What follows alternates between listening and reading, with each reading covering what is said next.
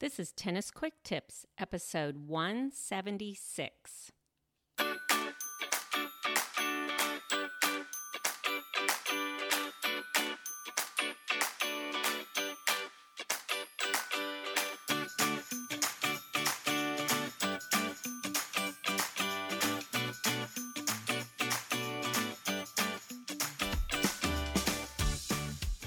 Hey, Tennis Quick Tips listeners, I'm so glad you're here and listening in to this episode because this is part two of my two part mini series called The Life Lessons I Learned from My Big Tennis Break. Hopefully, you listened to episode 175 already because that was part one. And in that episode, I explained just how I was able to achieve complete and total tennis burnout back in the summer of 2017, right before my big two year break from tennis. In this episode, I'm going to let you know how I got over my tennis burnout and how I came to love tennis again. So much so that I returned not just to playing tennis, but to talking about it and writing about it and to recording this podcast right here Tennis Quick Tips. I'll also tell you what I learned about myself and how I continue to work on improving myself, improving my game, and just living a better life. Because I have learned some pretty big lessons over the past two years that I think are helping me to become a calmer, kinder, happier person, not just on the tennis court, but also in life. And I hope when you hear my story, you'll hear something that makes you think about yourself and your own game. I hope you'll hear something that will make you love tennis and want to continue playing and improving your game. And if you also hear something that becomes a life lesson for you, well, that's even better. So, if you haven't already listened to the previous episode, episode 175, I highly recommend you do so before you listen into this episode, because this one will make a lot more sense if you've already heard part one. And with that, let's get into part two and talk about the big life lessons I learned from my big tennis break. And here we go. Just to recap quickly, as I explained in episode 175, by the summer of 2017, I had become completely burned out on tennis. I was physically worn out. I didn't like my tennis team. Tennis had become like a job that I hated. I felt like an imposter who shouldn't even be talking about tennis. And I guess the straw that broke the tennis camel's back was I flooded. In the show notes for this episode, I'm including a photo of myself sitting on my front porch in about 18 inches of flood water to show you just what that looked like. And FYI, this photo was taken several days after we had already evacuated our home and the floodwaters had actually receded somewhat. And while I'm smiling in this photo, this smile was definitely not one of happiness, more like a smile of dazed disbelief. So you can see that photo if you go over to the show notes, which I'll have at tennisfixation.com slash quick tips 176. Anyway, what did I do in the face of all these things? Well, as I told you in the last episode, I basically decided I was going to quit tennis. I stopped talking about tennis and writing about tennis. I stopped teaching tennis. I quit my tennis team. I cut way back on the amount of tennis I was playing. And my plan was ultimately to walk away from tennis completely. But that's not exactly what happened. Yes, I basically took a two year break from the game. I didn't completely stop playing, but tennis was on the very bottom of my to do list during that two years because so many other things had become a priority for me. But because I had a few tennis obligations that I didn't want to just flake on, I kept playing a bit. So tennis was actually always there in the background. A lot of other things were, of course, happening and were much more important to me.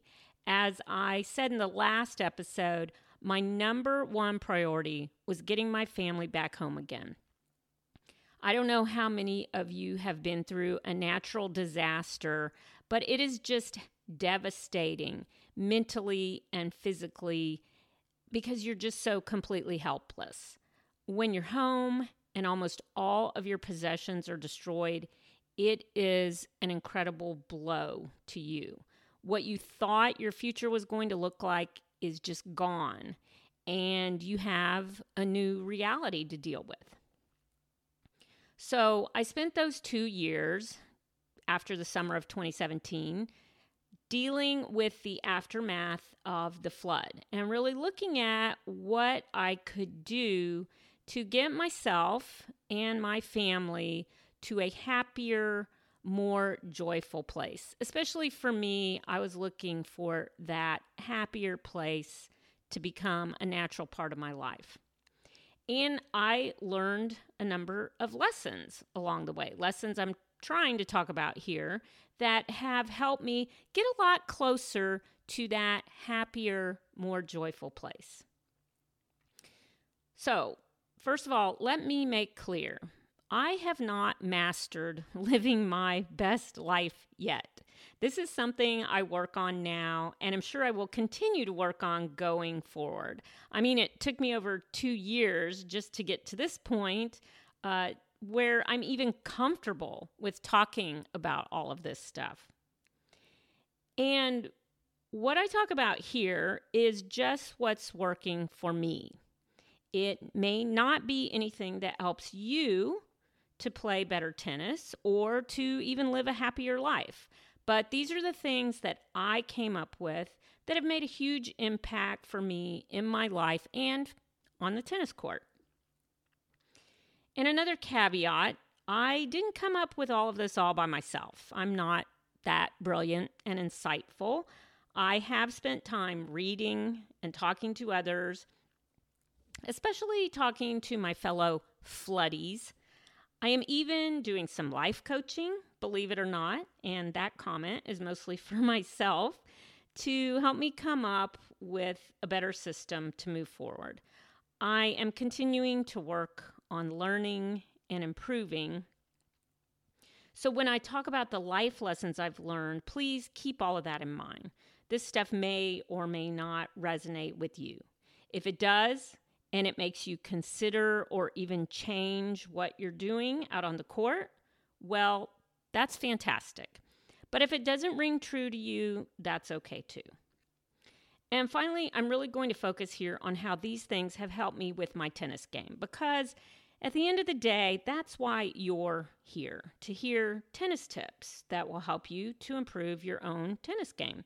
So, while many of these lessons apply at a much broader level for me than just tennis, I'm going to talk about how they apply to my tennis so that you can see how they might apply to your tennis. So let's get into it. The life lessons that I've come up with over the past two years that have helped me to overcome tennis burnout and play tennis really in a whole new way with a new and much better attitude. Here they are the life lessons I learned during my big break from tennis. So let's start with the easy, obvious one. Life lesson number one that I learned and that I'm trying very hard to practice is to surround myself with great teammates. Obviously, I'm saying teammates because I'm putting this in the context of tennis. For me, though, this had much bigger implications than just in my tennis life. In my life life, I found that because I flooded, I kind of saw that there were some people I felt good about being around, and there were some people that I didn't feel so good about. And I realized I needed to make a very concerted effort during this difficult time to spend my time with those people who gave me good, positive feelings. How did this play out in my tennis life? As I said in part one, I was playing on a tennis team that I didn't really click with, and it was having a huge negative impact on my game. I mean, these were the people I was spending most of my tennis playing time with. So, no surprise here, because I wasn't really enjoying being with them, I wasn't enjoying playing tennis. And while it's easy now to look back and see that a lot of the problem was my own mental attitude about myself and about what I thought was going on with this team, the quick and easy solution was just to quit that team, which is ultimately what I did. And guess what? Because I quit that team, another team suddenly appeared on the horizon. By quitting that first team, I became available to be on another team. And this new team was a team with several people on it that I knew and enjoyed being with, and with several people on it that I'd never played with or even met before. I really took my time with the decision to be a part of this new team because I didn't want to once again find myself on a team where I didn't like playing tennis. And if you recall, I really thought I was going to completely quit tennis. But this new team was really warm and welcoming and really seemed to appreciate what I could contribute. So, because I enjoyed these new teammates, suddenly I was enjoying tennis again. I know, duh. But this was a big revelation for me. Playing tennis with people I liked made tennis fun again. So, how does this life lesson apply to you and your tennis? I would say look at who you have surrounded yourself with. Are those people making you happy? Are they building you up? Are they bringing you happiness and joy? Or are they making you sad? Do they make you nervous or stressed? Are they tearing you down? Are they criticizing you? If your teammates are not building you up and making you happy, maybe it's time to look for a new team or a new drill group or a new tennis coach. For me, surrounding myself with great teammates who are fun and supportive has made a huge difference in my attitude towards tennis. I'm very happy with my choice to leave one team and join another because now I'm surrounded by great teammates. Okay, so here is the second big life lesson I learned, and that is to stop worrying about what others think about me. If you remember from part one, I talked about one of the biggest factors, and definitely one of the most difficult to deal with, was my feeling that I was an imposter in the world of tennis. Here I was teaching tennis and talking about tennis and writing about tennis, but I had this belief that I was not good enough to be doing any of those things. I had convinced myself that the tennis coaching and instruction I was providing was somehow just not good enough to help anyone. I had gone way out of my way to overcompensate for this belief. I was not just teaching and talking about tennis. You probably all know I became certified as a USPTA recreational tennis coach. I became certified as a tennis performance trainer. I became certified to teach cardio tennis. I worked for a while as a USTA tennis official. And while all of these things were helpful in moving me along in my tennis journey, none of these things really made me happy. In fact, they were making me very unhappy and contributing to this overwhelming tennis burnout I was going through.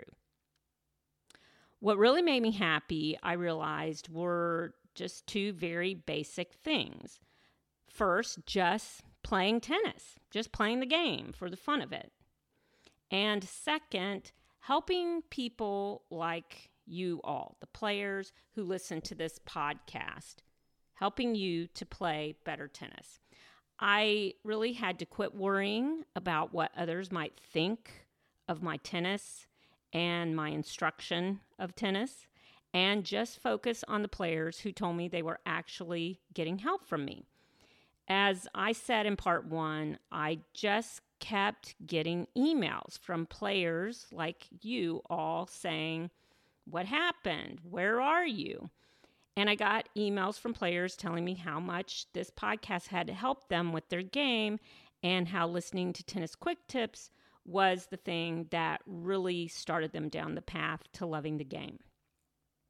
And those messages really helped me to play better tennis because they validated what I was thinking about the online tennis community and was seeing with the players I was playing tennis with every day. I finally just got myself to a place where I decided the idea that I don't know what I'm talking about is wrong.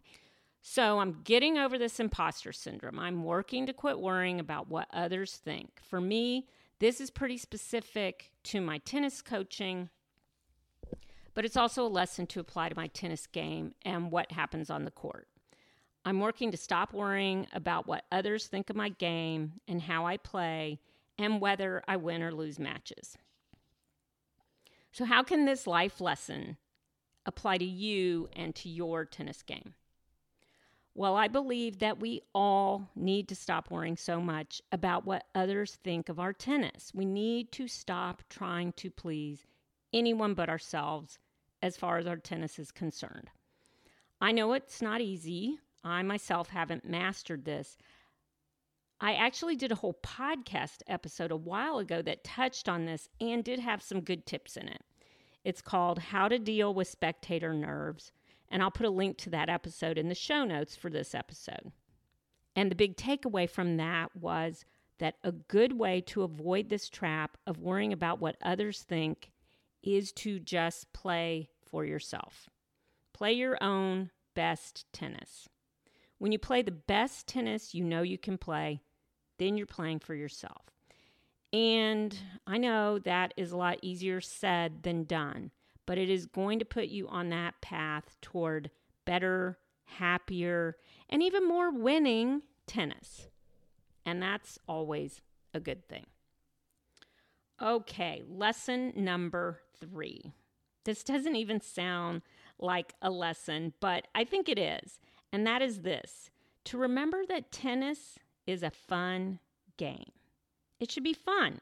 It should never be a chore to play tennis. At least not for most of us, because most of us are not playing tennis for a living.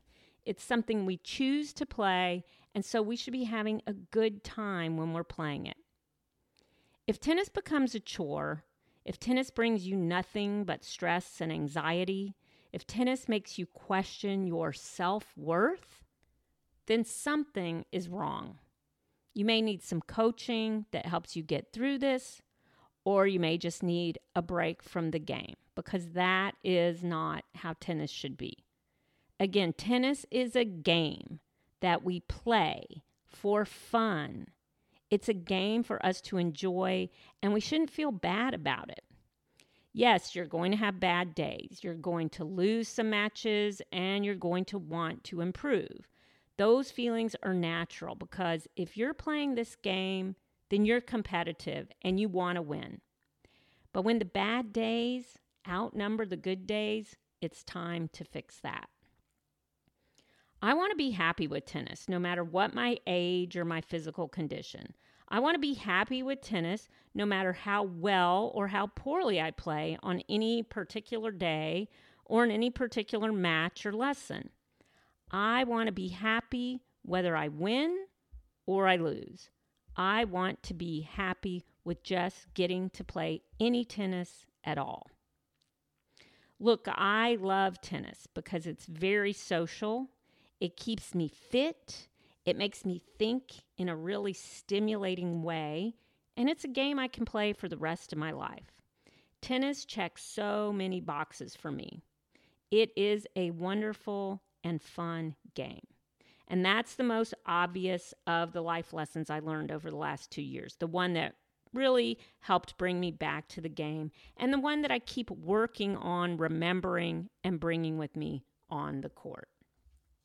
The final big lesson I learned during my two year break is that I always want to be learning and improving in tennis and in my life.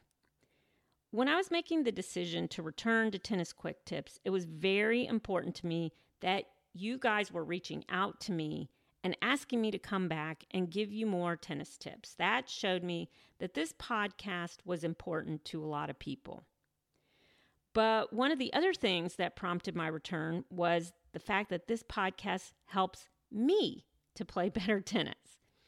If you go way back in time, as I did, back to July 3rd, 2013, you will find the very first episode of the Tennis Quick Tips podcast, episode zero, which was called Welcome to the Tennis Quick Tips podcast. In that episode, I explained who I am and what my goals for this podcast were. Now, don't feel like you have to listen to it because, frankly, it's a little cringy. It's extremely cringy. I, in that episode, I was reading directly from a script that I rewrote about 15 times, and I was very, very uncomfortable.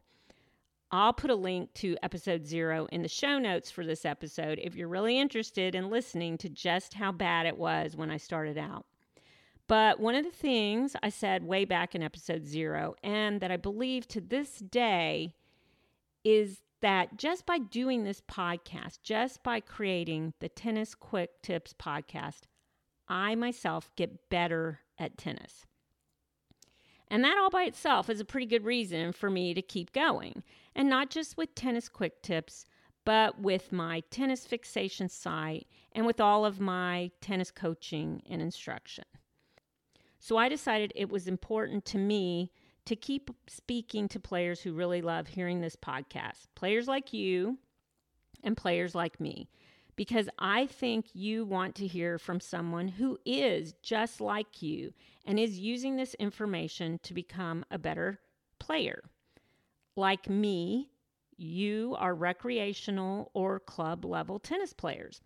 Like me, you play on teams and in leagues and take lessons and drills.